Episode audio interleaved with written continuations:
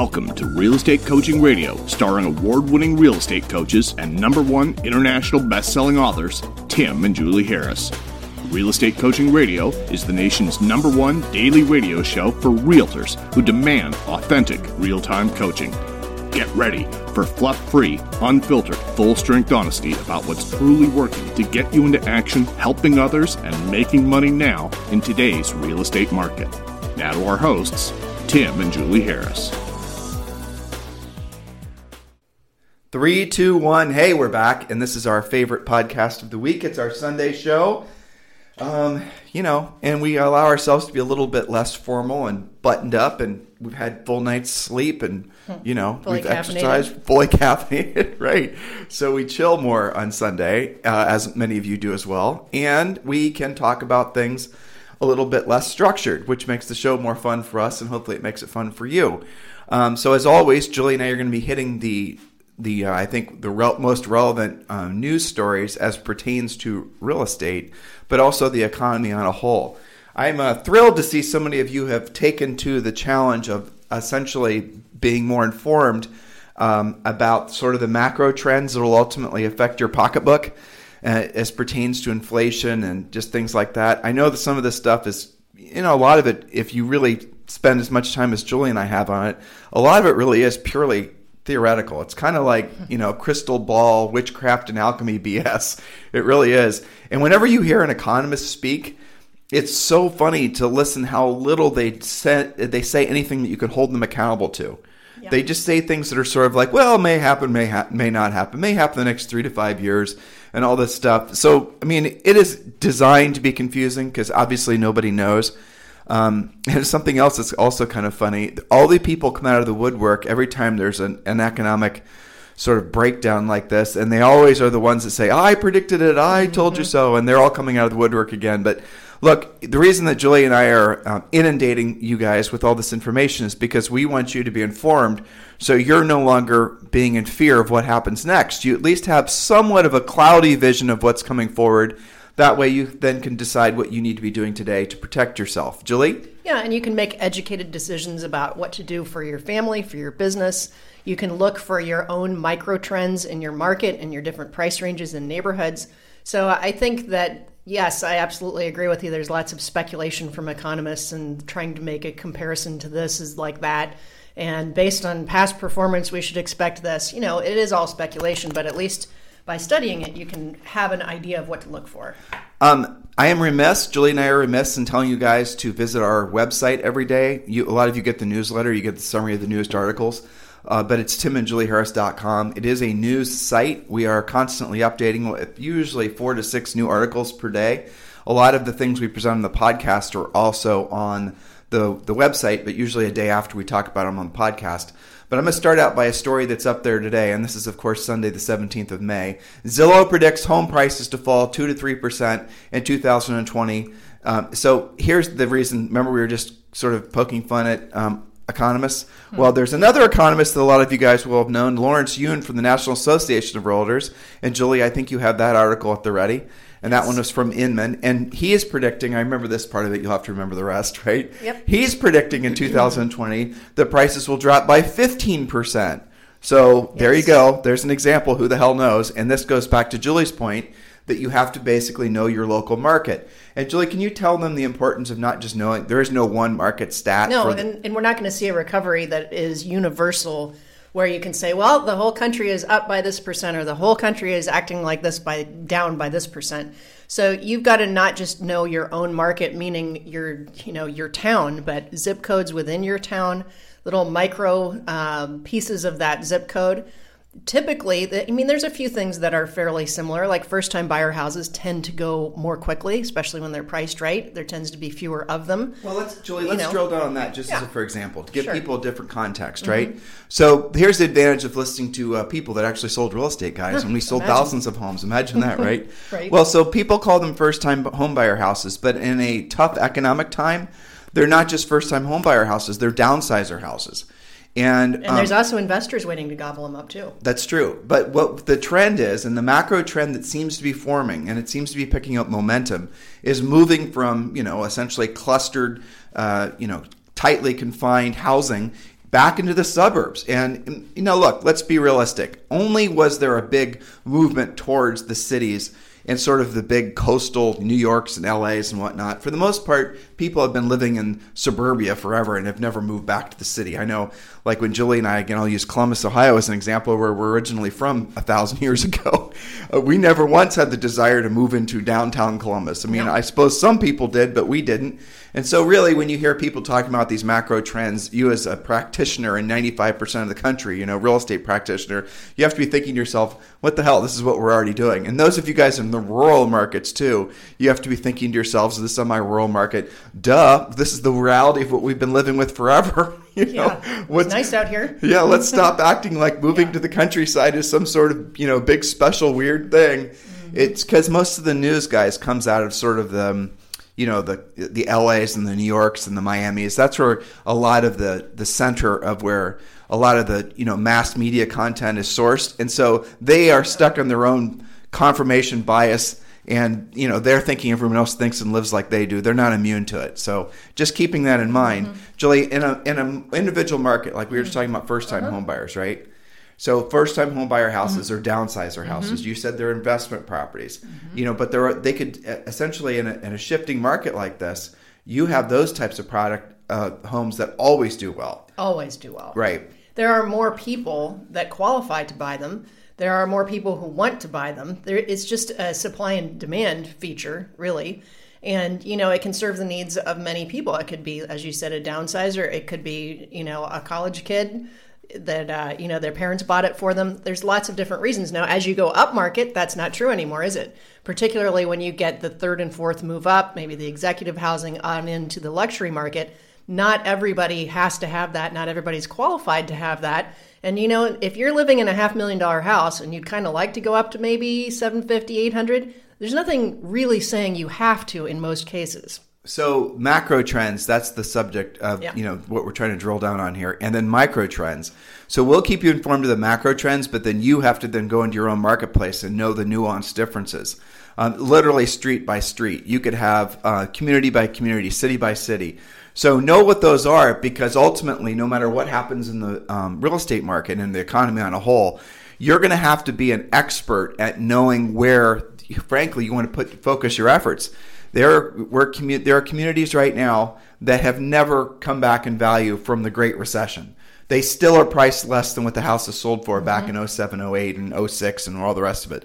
And that's going to be true this go around as well. Now, let's just be super clear, and Jules, we can rotate to the next article unless you've got something.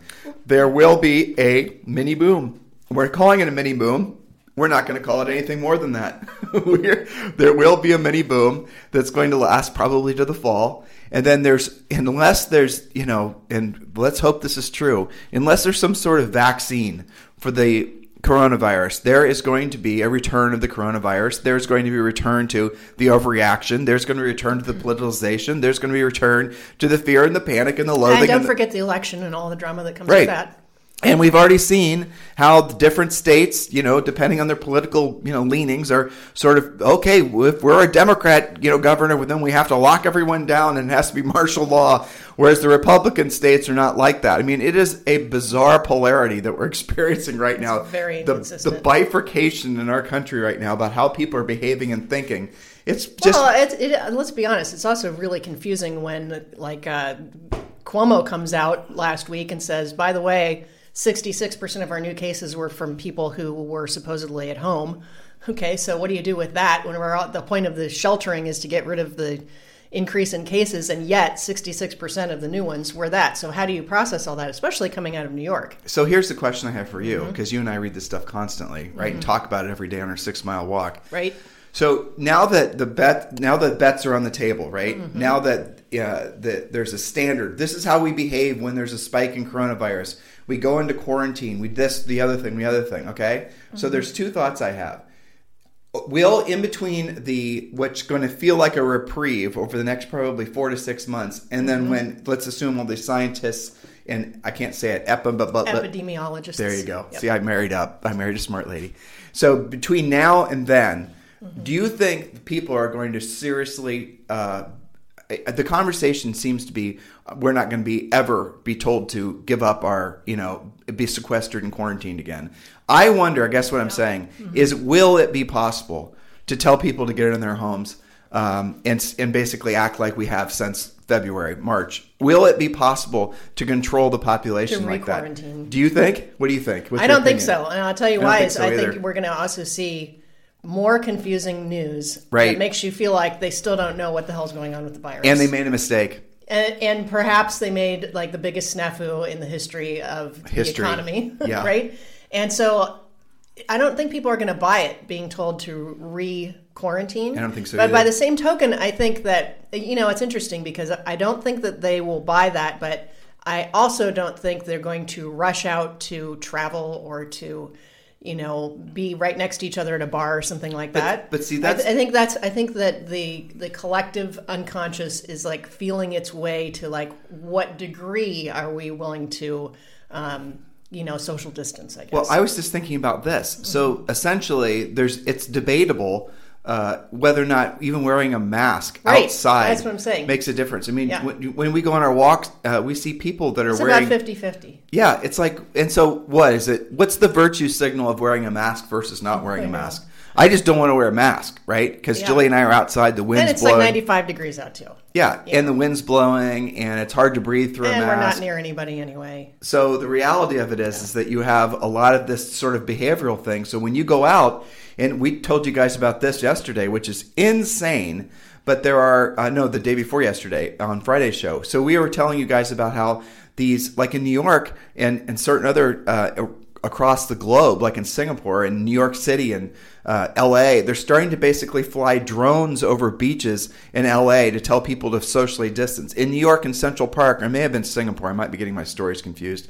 They're running robot robot dogs that basically these things that look absolutely terrifying, to be honest with you, that are going around and basically telling people to socially distance. A little freaking well, it's not even that little. It's about the size of a medium-sized dog, and it looks like something from the Terminator. You know? Yeah, I mean, honestly, serious looking. it's crazy. And so this is all right. So wh- at what point do people say, "No, I'm not No. doing that"? Especially when you have competing uh, scientific data that's coming out that says, you know Yeah. what, it just here's the resolution to it, folks. Let's just suck it up, and we have to develop this herd immunity thing. And you know, the people that are most likely to get it are going to have to be essentially isolated. There's going to have to be some sort of just you know realization that there are no best options. There are just lesser degrees of bad options. Is that what our? How soon are we going to? This ultimately, Julie, having thought about this, unless there's some sort of vaccine.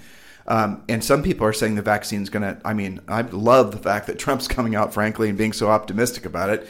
But if there's no vaccine for the foreseeable future, what are we going to do? Just go in and out of quarantine? Yeah, I don't know. I don't think that's sustainable. I don't think people will do it. Honestly, Nope. you know. I well, I think that hopefully you could make an argument that we're all, as you would say, grown ass adults.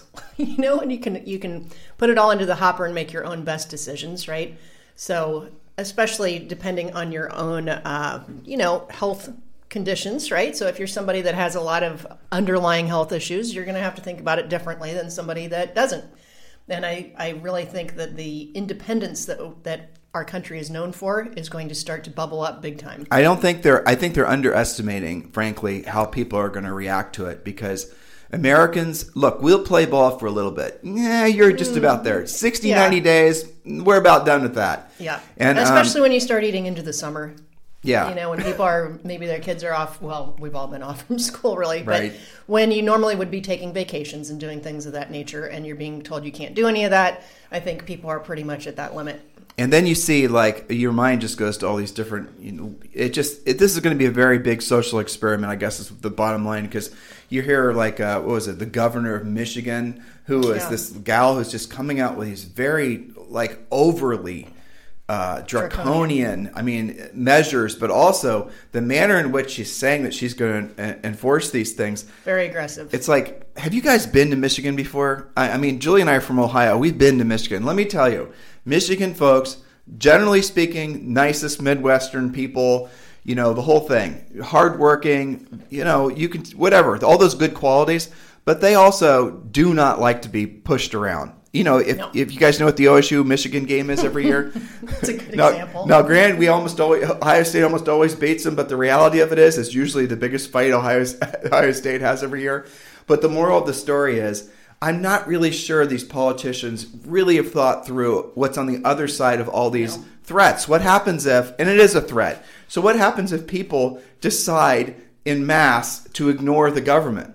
See, this is the problem ultimately is that you have people now that are saying, "Look what you've done to the economy. Look what you've done to my uh, life. Look what you've done taking my rights away. Look what you've done." See, see all these unintended consequences of all, and even these financial programs that you guys uh, that we've been telling all of you guys uh, to clamor Sure. towards as fast as you can. Well, how does that change society? See how it's how it's fun to talk about it, how it's interesting, Jules. Well, you know, and I think it was another Cuomo article that I read where, you know, they're talking about how New York naturally is going to be more delayed at quote opening up, and the beaches and this and that, and and I believe it was him that said, you know, at some point we're just going to have to do it because if we don't. We're going to, I think the quote was something like, we're going to drive subversive behavior further underground. And we're going to have massive house parties happening that, you know, just nobody knows about unless you're in that social media. And you're going to have, you know, worse consequences by not opening up, So- even despite the risk. So people will. So I think they are thinking about that potential of course, civil unrest. Of course. Well, people are seeing essentially what the government can and can't do. Mm-hmm. And the problem with, you know, uh, look, we have all now, we're all having these conversations amongst ourselves, or maybe just in our heads, questioning the government one way or the other, questioning the, the government's decision to quarantine, to shut down the economy. We're having all these conversations about, okay, what do these economists actually know? We were having all these conversations. of What about these, you know, disease experts? All the da da da da. See, it never ends.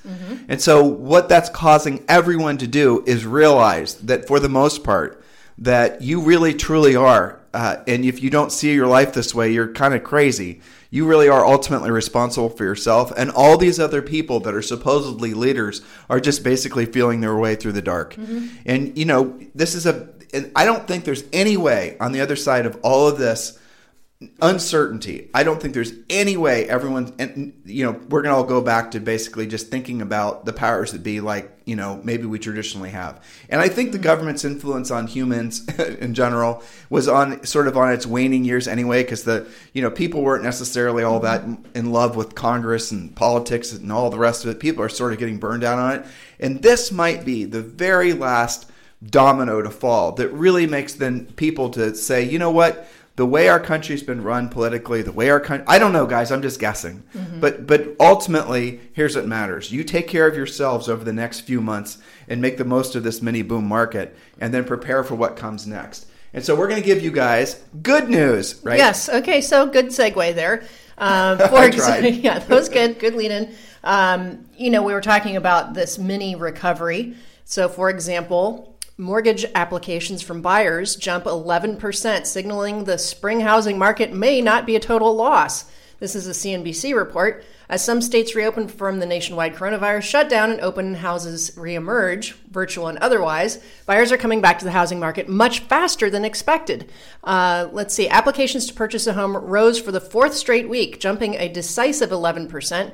They were still 10% lower compared with the same week one year ago, but that annual loss has been shrinking markedly. Last week, purchase volume was down 19% annually, and month, a month ago, it was down 35%. So there continues to be uh, recovery in purchase applications.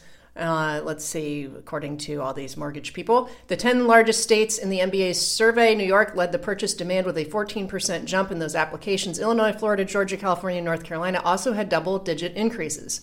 Uh, of course, this is also impacted by the uh, lower interest rate. The average contract interest rate for 30 year fixed on conforming which is up to 510,000. Uh, in let's see, it's at 3.4% currently. Now, a couple days ago, there was news that there's a big mortgage company offering as low as 2.5%. So that should help. Um, let's see. So here, here's the punchline: lock in your Yes. as much long-term debt at these no interest rates as you possibly can as they become available to you. Don't be uh, discouraged when you hear, um, you know, there's always it's it's so it's it's very fascinating to me. You have like, I believe here's a, here's a great conspir- conspiracy theory for all of you guys. So where did all these stories come from about, um, you know, don't try to get mortgage forbearance? Where did all this hype come from, trying to scare people away from it, even though it was the law, and even though Julie and I were essentially, you know, pulling in the direction of, hey, listeners, this is what you need to do. Uh, what if there was an organized effort? This is just a conspiracy theory. I'm going to get it started here because I was thinking about this. Okay. On behalf of the servicers, the banks themselves, to um, essentially make it so that people were discouraged from asking for mortgage forbearances.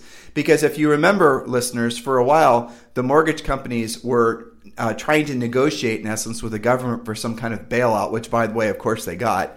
Um, with regards to servicing mortgages, and the FHFA guy was pushing against the banks and saying they got tons of money, they don't need a bailout, they're just they're right as rain. Let's not, you know, all the rest of it.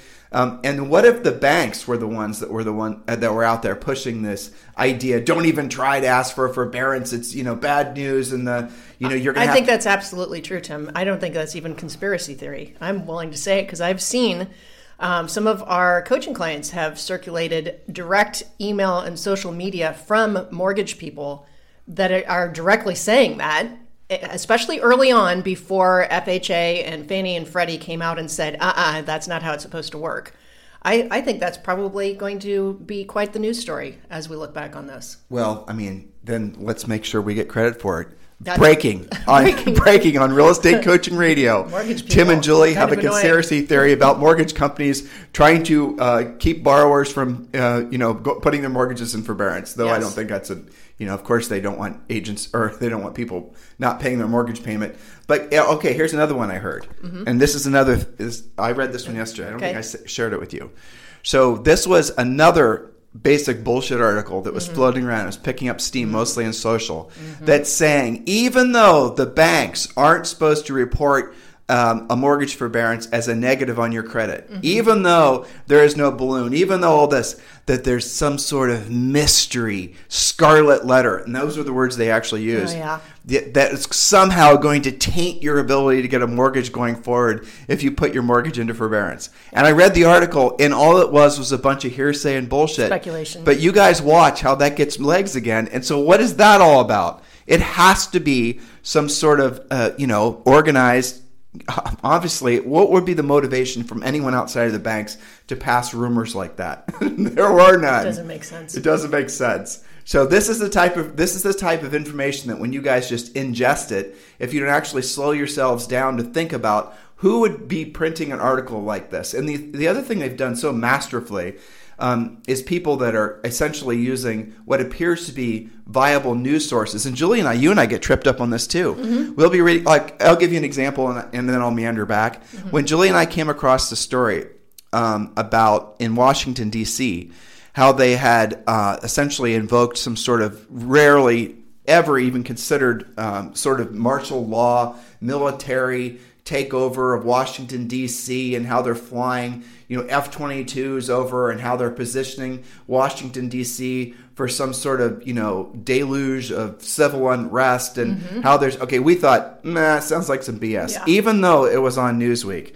So we spent between the two of us probably two or three hours chasing the links down. In other mm-hmm. words, so and so said this, so and so said this. and so we click it, we research it, we just try to make sure that we are, you know, obviously saying things that were the truth. And it turns out it was true.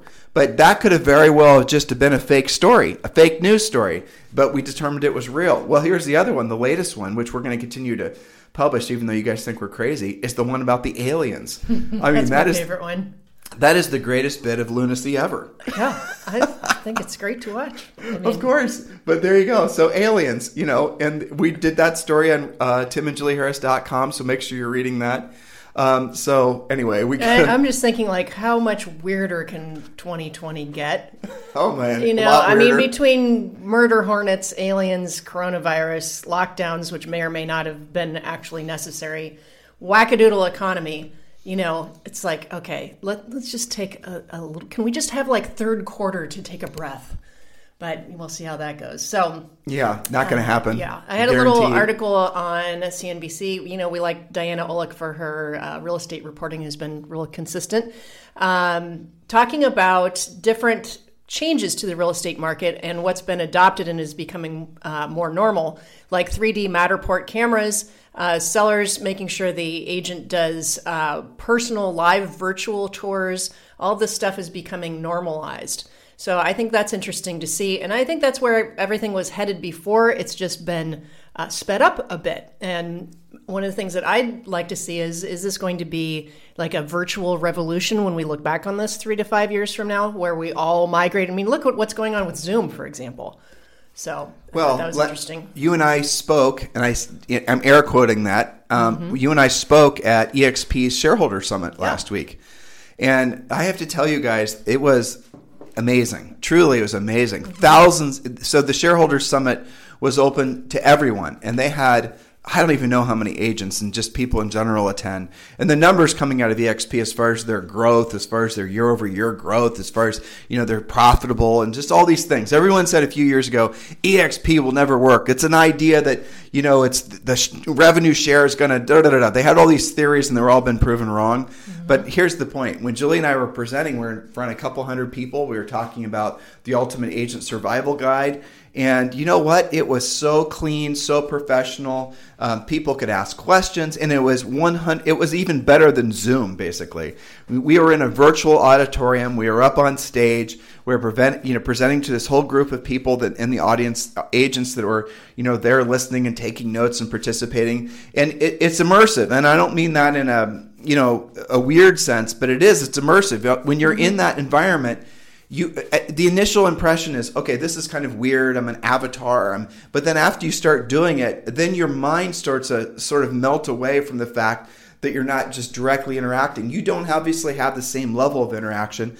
but the information in a lot of ways is disseminated and i've noticed this from other people's presentations too it's disseminated in almost a, a more professional way because because yeah. you can't interact with your audience, you're more focused and drilled down on presenting the content and less worrisome about, well, frankly, what you look like. Yeah, or, and I think there's less ramp up and ramp down and quieting people down and trying to, you know, have control of the room and people are getting up to go to the bathroom and, you know, all of those distractions were pleasantly missing. Yeah, pleasantly missing. And, um, yeah, it was fantastic. And yeah. we've done so many others inside EXP World. And obviously, we do a lot of Zooms too. I like Zoom as much as anybody, but I think between Zoom and EXP World, I kind of like EXP World better. It just is more, you know, Zoom, you're just looking at somebody drink coffee and, you know, we so funny. We were doing a Zoom last week, and I don't know how many people were on it. It's less than fifty. But when we were scrolling, looking at the pictures, you know, I uh, came across this guy that was doing a Zoom, and he was it was 11 a.m. maybe noon his time, and he was having a glass of wine. I know it was funny. and we and we started we started we pointed him out. We stopped our presentation and started pointing him out. And, you know, it was fun. He didn't take it. You know, no, you know, it was fine. But it was great. Know. What's the saying, Julie? Rose all day. Yeah, that's right. And your day jammies. yeah, exactly. But yeah. so to your point, though, there's macro trends that have changed yeah. that will never go back, and that's probably the biggest one. Is, I think most of them are good too. Yeah. Well, how many people um, now we'd not never resisted an online revolution of business because our whole coaching business has always been online. And you and I never really had an office for any of our businesses. Nope. We've always been, you know, what's the point of having an office? You you know, customers don't want to meet you at a real estate office. The brick and mortar businesses in general, if not dead, they're certainly going to be reconsidering, uh, uh, you know, everything about how they do business. So going forward, and you you want to think about like the big, huge trends that all of us are going to be experiencing, I'll tell you right now, the biggest one in real estate is absolutely EXP Realty.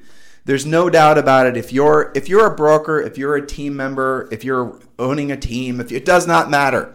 If you're not seriously realizing what a genius business model EXP Realty is, you're truly you're, you're, going to be suffering in the future needlessly. And I, I'll tell you, when I said the word suffering, where my heart and emotions immediately went is to all the calls we've had in the past month, both Julie and I, where we're talking to some of these brokers and office managers who are running these, you know, they're basically quietly suffering because of the fact that they really don't have the financial staying power to weather any kind of slowdown more so than we've already experienced. Look, guys, the government programs are only going to get you so far because here's what's on the other side of it. And I want you to think about this. Ideally, these government programs were originally designed to essentially uh, inflate the balloon, if you want, if you will, or replace the lost income and the revenue and the you know mm-hmm. financial activity that would be happening had the you know people not been put into quarantine. And that's it. So it was not designed. It was designed to temporarily replace. Um, and guess what happens on the other side of that? the business owners are going to have to then decide whether or not they want to get back in business. And if, for example, you're a restaurant or you're a dry cleaner or if you're a real estate brokerage office, if you have people, where's the where's the viability in having a business anymore? There was a statistic yesterday that 64%, and this was from Zero Hedge, of all business owners are considering just getting out of the business, yeah. like whatever business it is. They're just going to shut their doors because they can't make their business work virtually, or they can't make their business work well, because they just might not have the customers to sustain. That's it. right. You can't just go on forever like that. Yeah, I mean, we everyone over talks about you know the restaurants, restaurants, but what about retail? What about? Oh my gosh, I was reading a story mm-hmm. about retail.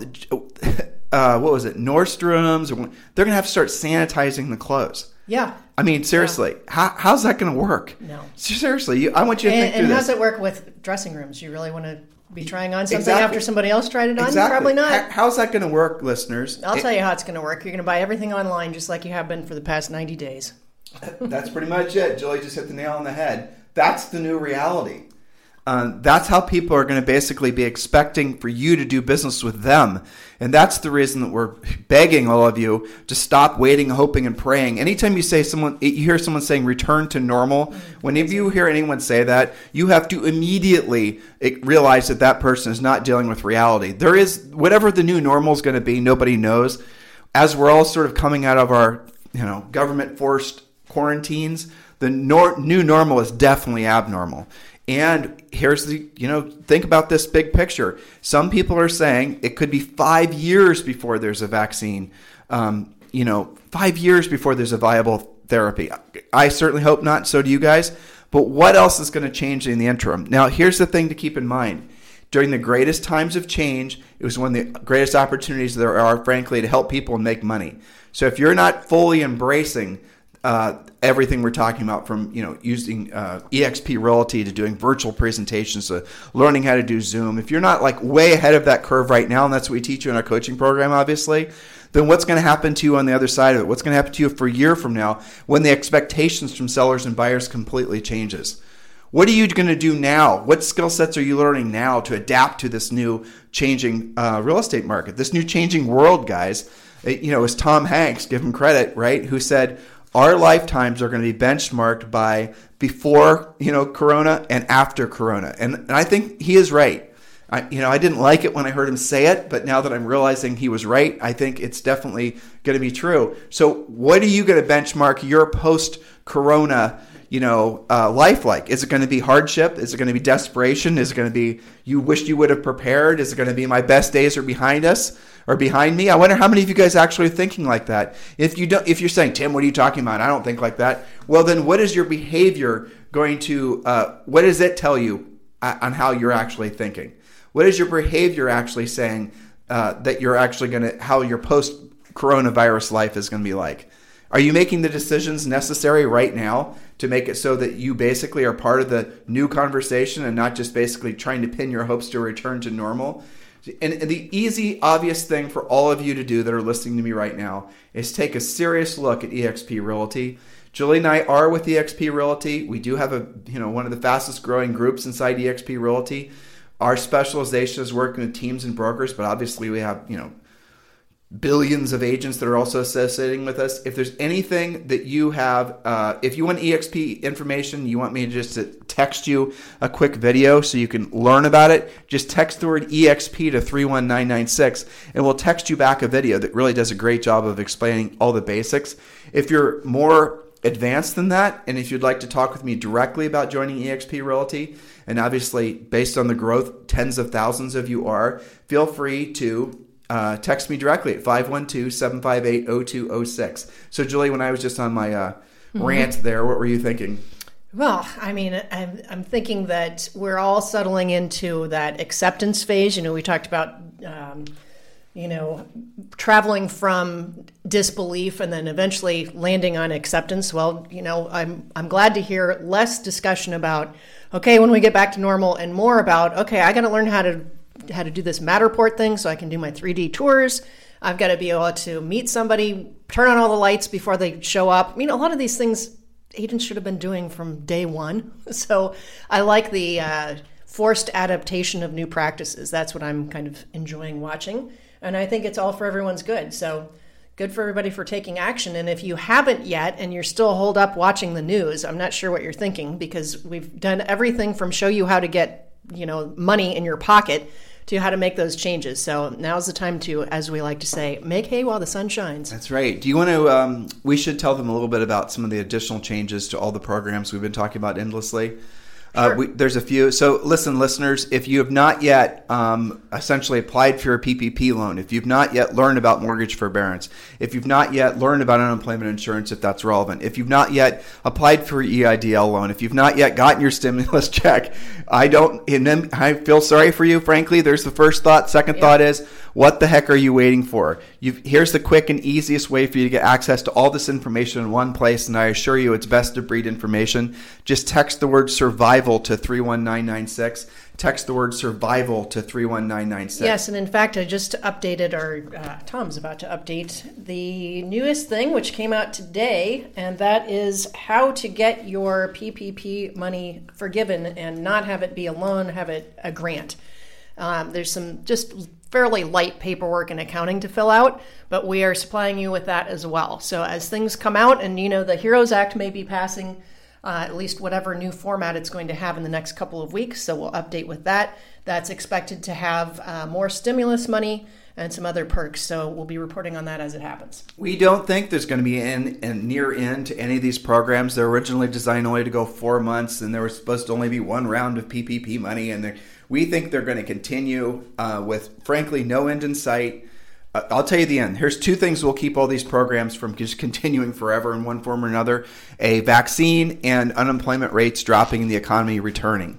Um, don't be confused in your hearts, in your minds about the reality that we are going to be experiencing a mini boom in housing, a mini boom in the economy. People are going to uh, feel a lot better overall, especially in our industry, and make the most of it. Celebrate it.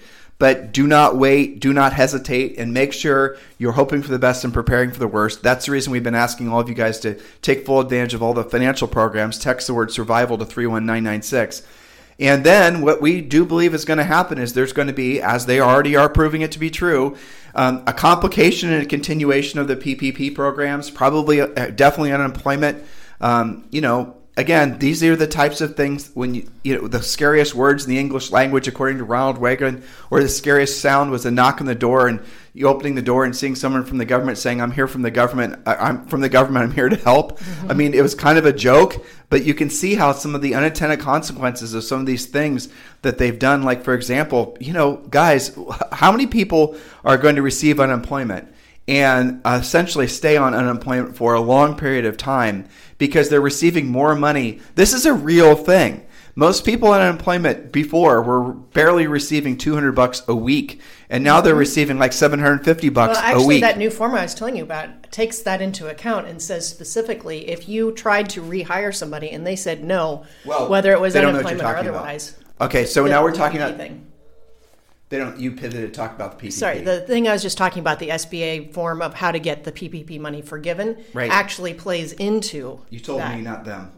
Okay, it yeah. plays into you know maybe you tried to hire somebody, and they said no, I'm not coming back. So that's a big enough thing that they embedded it in that request. So what we're talking about is prior to the podcast, Julie was telling me about the thing that she and Tom just loaded on the website, talking about how you go about getting your uh, PPP loan turned into a grant, yes. and and, th- and it was just a simple form, and now it's a complicated process. Of course, of course. Predicted. And we did tell you guys that would happen 60 days ago. That's the reason we were telling you to be urgent about applying for all those programs.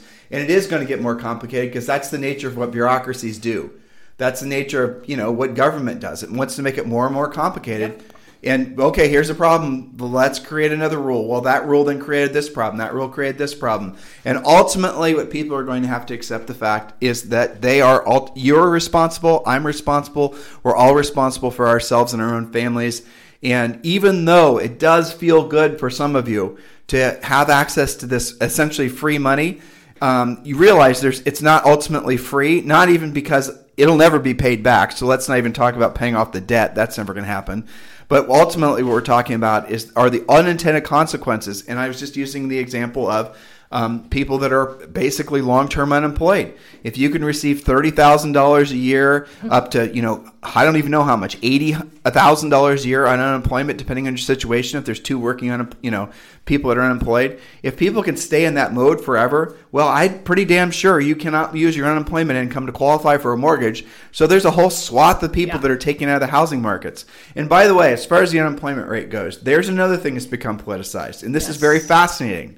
So they're talking about some people are saying the unemployment rate's as high as it was in the Great Depression. Other people are saying it's not. And then other people are saying it's going to be in the 20%, which will be.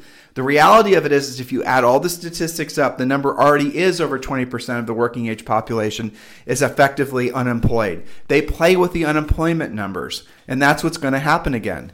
So you are incentivizing um, a huge number of people to basically go on the dole who never, otherwise never would have been. Yeah. And all this. for a long time. I mean, Yeah. they're talking about making it through like January of 2021. Now, think about this. If you are somebody who's taken yourself out of the job market and you're unemployed and you're unemployed for a long period of time, you're going to be less competitive when you try to go back in the job market because you will obviously lost some skill set. You're going to be essentially, there's going to be whole groups of people. There could be a generation of people that are uh, like people say, well, this you know the unemployed people are mostly low skilled. That's not true. It's a bunch of bullshit. And there's another politicized thing. Well, it can't hearing. be true based on just the numbers alone. Right, It's not exactly. everyone. And there's so many. What is it? We at 30 million, I think now. Right. And so this all this thing, oh, it's the restaurant workers and the service workers. They're the so where's that coming from? What's the motivation for saying that? You know, who knows? Who cares? But the reality of it is, is people in all different, essentially white collar, blue collar, education levels are losing their jobs. So if someone chooses then to stay on unemployment for a long period of time, and, and let's just say they would have been maybe in an like I was a busboy. Okay, I started when I was in high school. I used to bus tables. Now, if all of a sudden during those formidable years when I was learning to work my ass off and being a you know abused in a, a four star French restaurant, right, which some of the you know meanest French uh, waiters you've ever met in your life. Okay, so that constant physical and emotional abuse. If I never would have had that, what skill set would I have lost? I know, you know, quite a few, right? Not just knowing how to behave professionally when I was just a teenager, but also uh, essentially how to, you know, put up with a large uh, group of How to do what you don't want to do when you don't want to do it. yeah, that's where these thoughts all started, right? Yeah. I mean, in essence. So if I hadn't had that because I could just sit on my ass and watch Netflix all day and collect money, there would have been like what a year, a two years during a most important, uh, you know, part of my life that I would have lost. And so you think, well, all these, you know, low skilled workers, those low skilled workers are becoming something else unless you essentially make it so they no longer have to strive to become something else.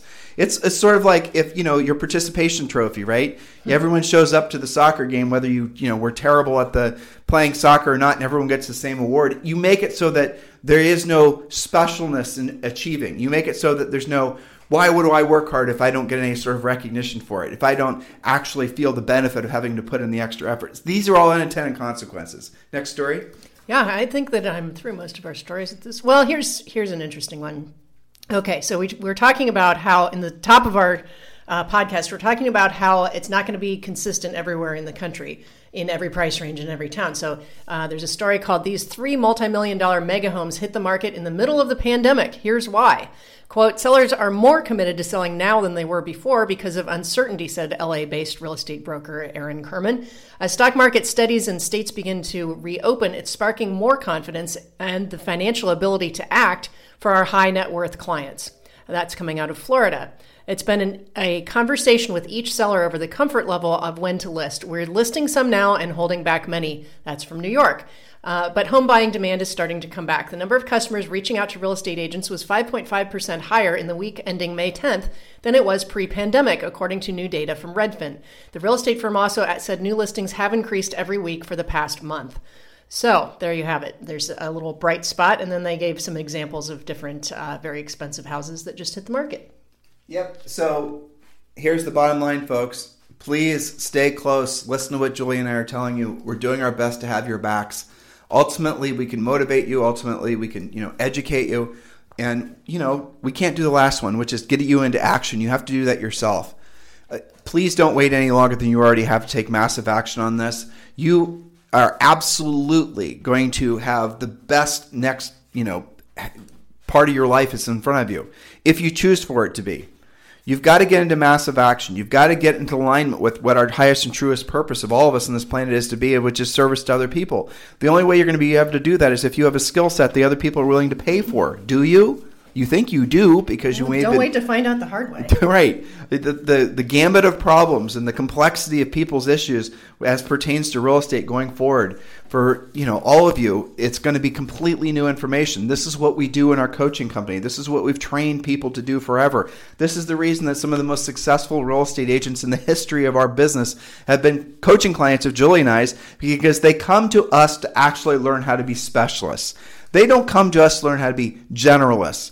They don't come to us to learn how to play and be part of a club or, you know, essentially talk about the things that everyone else talks about just because they're trendy. Social networking, branding, building a team. They come to us because they actually want to be really, really good at what they what they have, you know, their chosen career. They come to us because they want to be confident that they walk into any kind of situation that they can solve the problem. That's the the very thing that you need to make it so you can embrace this new market. And I think to all of you that we've been in direct contact with over the past forever, um, I hope and pray that you guys are listening. I hope and pray that you're taking action, that you stay safe, you stay healthy. But remember, ultimately, your future is dependent on the actions that you take. You know, we can educate you, we can motivate you, we can do everything in our power to get you moving forward, but you've got to do it yourself. Make yourself uncomfortable. Embrace being uncomfortable. Stop looking just to be comfortable. Stop looking for things to be easy. Stop looking for things to return to normal. The longer you stay in that mode, the more painful it's going to be. Frankly, when you realize that you should not have been waiting. Julie, any closing thoughts? You know, I was having a flashback to um, the 2008 go around where I remember we did a podcast, and I think that our short sale coach started the thought process. She said, You know what I've noticed? Too many agents waiting and we made a big list. We had like 12 different bullet points about stop waiting for the other shoe to drop. Stop waiting for you to get some news that it's not happening to you. Stop waiting to do your lead follow up. Stop waiting and wait. I, I was just thinking, you know. Let's do that show tomorrow on the yeah, normal call. Yeah. Because, you know, that point is still salient. Oh, yeah, definitely. right. Yeah. Well, so listen, listeners, if you've not yet gotten your own per, uh, personal financial bailout, not grabbed the lifeline, please text the word survival to 31996. When you're ready to move forward with eXp Realty, just text me directly at 512-758-0206. Or if you're just wanting in the getting ready to get started stage of eXp, just text the word EXP to 31996. In the meantime, stay close. Listen to all of our past podcasts on uh, timandjulieharris.com, over on Stitcher, it's on Spotify, it's everywhere. Thank you for continuing to make this the number one listened to daily podcast for real estate agents in the nation. This program has been a presentation by Tim and Julie Harris, Real Estate Coaching. For more information on our real estate coaching and training programs, visit our website at timandjulieharris.com. Remember to tune in weekdays at noon for upcoming shows, and until next time, thank you for listening to Real Estate Coaching Radio with Tim and Julie Harris. This podcast is a part of the C Suite Radio Network. For more top business podcasts, visit c-suiteradio.com.